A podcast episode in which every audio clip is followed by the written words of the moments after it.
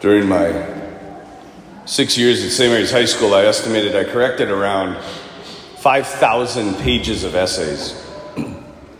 I don't remember very many of them because they weren't good, because they were written by high school kids, but every once in a while there would be one that would come across my desk that was very good.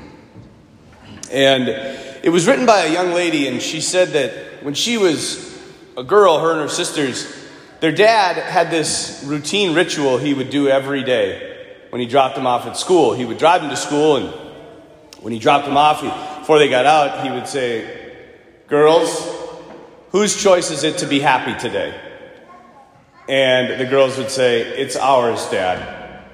And then they would say, and then he would say, And what do you choose, girls?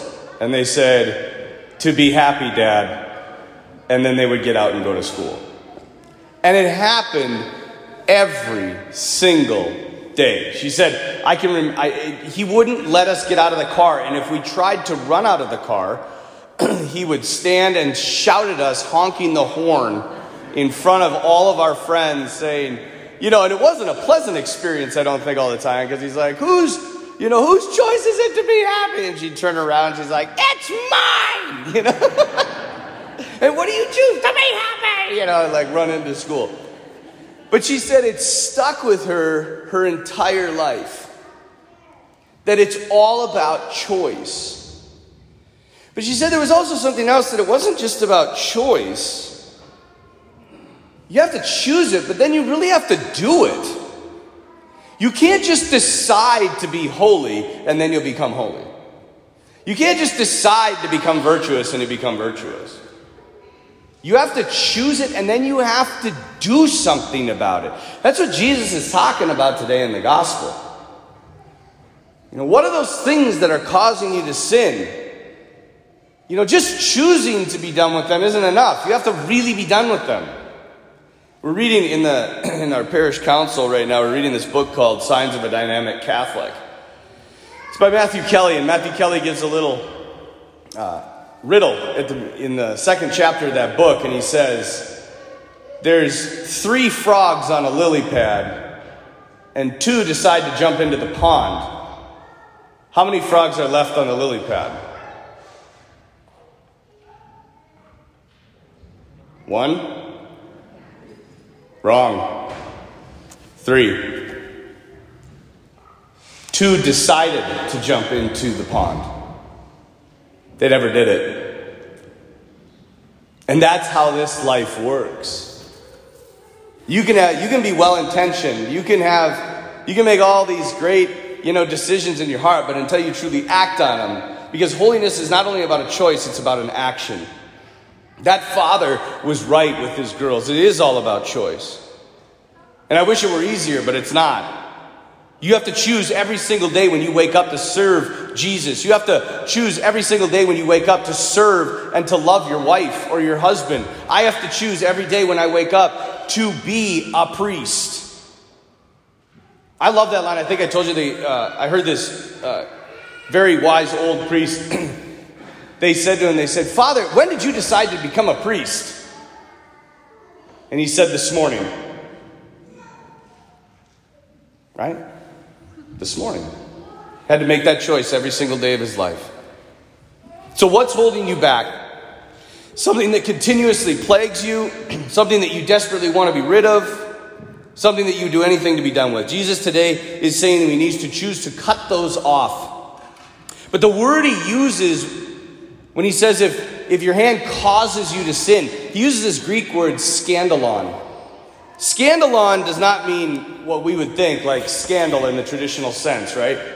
Scandalon is like if you had like a, you know, like a bear, well, not a bear trap, we don't have bears around here, like a, like a mouse trap, right? That little place where you put the cheese or the peanut butter, that's the scandalon. It's the snare. It's where you go, and as soon as you touch it, it has you. As soon as you get anywhere near it, that thought, that desire, that feeling, as soon as you consent to it, it's got you. You know, mice aren't stupid. Actually, they are. They're incredibly stupid. But they're not going to the trap to die. They're going to the trap for a good, a pleasure, something that they want. And that's why we go to the trap. You know, there's what happens to us is when we go there, we think they're good. And you know what? At some point, maybe these things were good. But because we cut corners, because we rationalized, because we lacked discipline, they became a trap to us. This is why virtue is so important in our lives. The ancient philosophers said that virtue is the mean between two extremes. It even rhymes, isn't that nice? The mean between two extremes. So I'll give you an example of what that looks like. So think of like like working out, right? You got those guys that are just the meathead freaks in the gym, right? They're cut, chiseled. All they do, they work out like twice a day. They eat healthy. They drink protein shakes. All they talk about is how big they are and what supplements they're on. You know those people? You ever met those people? they look a lot like me, but why is everybody laughing? they laughed at the 4 p.m. too. I'm just slightly overweight. But the other extreme is, is you got the one that just sits, you know, on the couch and plays video games and never works out and eats pizza and, you know, is a complete bum. So where is the virtuous person? They're in between that. They're in the middle, what we call the, in Latin, the via media, the middle way. It means you have, like, you, you need to work out. You need to take care of your body, but it can't become your God. You also need leisure and to relax and to have some fun. That's where the virtuous man is. That's where the healthy life is. You don't, you, do you guys remember the Spartans? The, the warrior, the Greek warriors, you know? Not the movie, remember the Spartans, but like, in that culture, I don't know if you knew this, but from the time they could walk, they taught their children to be warriors. Like, and they were some of the greatest warriors to ever live. But here's the problem I think it was either Aristotle or Socrates. They said the Spartans were not a virtuous society because they only taught their children war. They never taught their children how to live in peace. And so all they knew was the extreme. Were they good warriors? Yeah. Was their culture messed up? Yeah. Why? Because they lacked balance, they lacked virtue. So, what is it in your life that's your snare? Where do you get stuck? What extreme do you live by right now? What bait do you keep going after time and time again that locks you in the trap? What's separating you from your goal of holiness? Jesus is saying we need to cut these things off. And not just decide to do it, to actually do it. So I'm challenging everyone in this church today to go after one thing in your life, just one, that's causing you or others to sin and get rid of it. Maybe you're going to have a buddy lock down your phone or lock down the internet on your phone. Maybe you're going to get rid of social media because you waste too much time.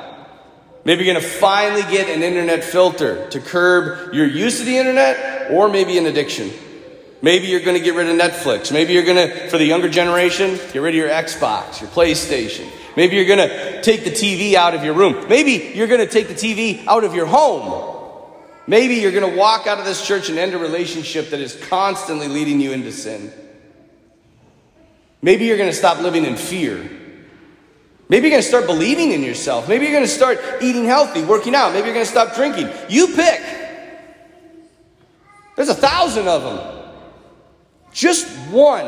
And for the rest of this Mass, I want you to think of that one thing. And when you come up to receive Holy Communion, I want you to give it to Jesus and then beg Him for the grace to let it go so that you can be rid of it forever. Real problems demand real faith and will be given great grace.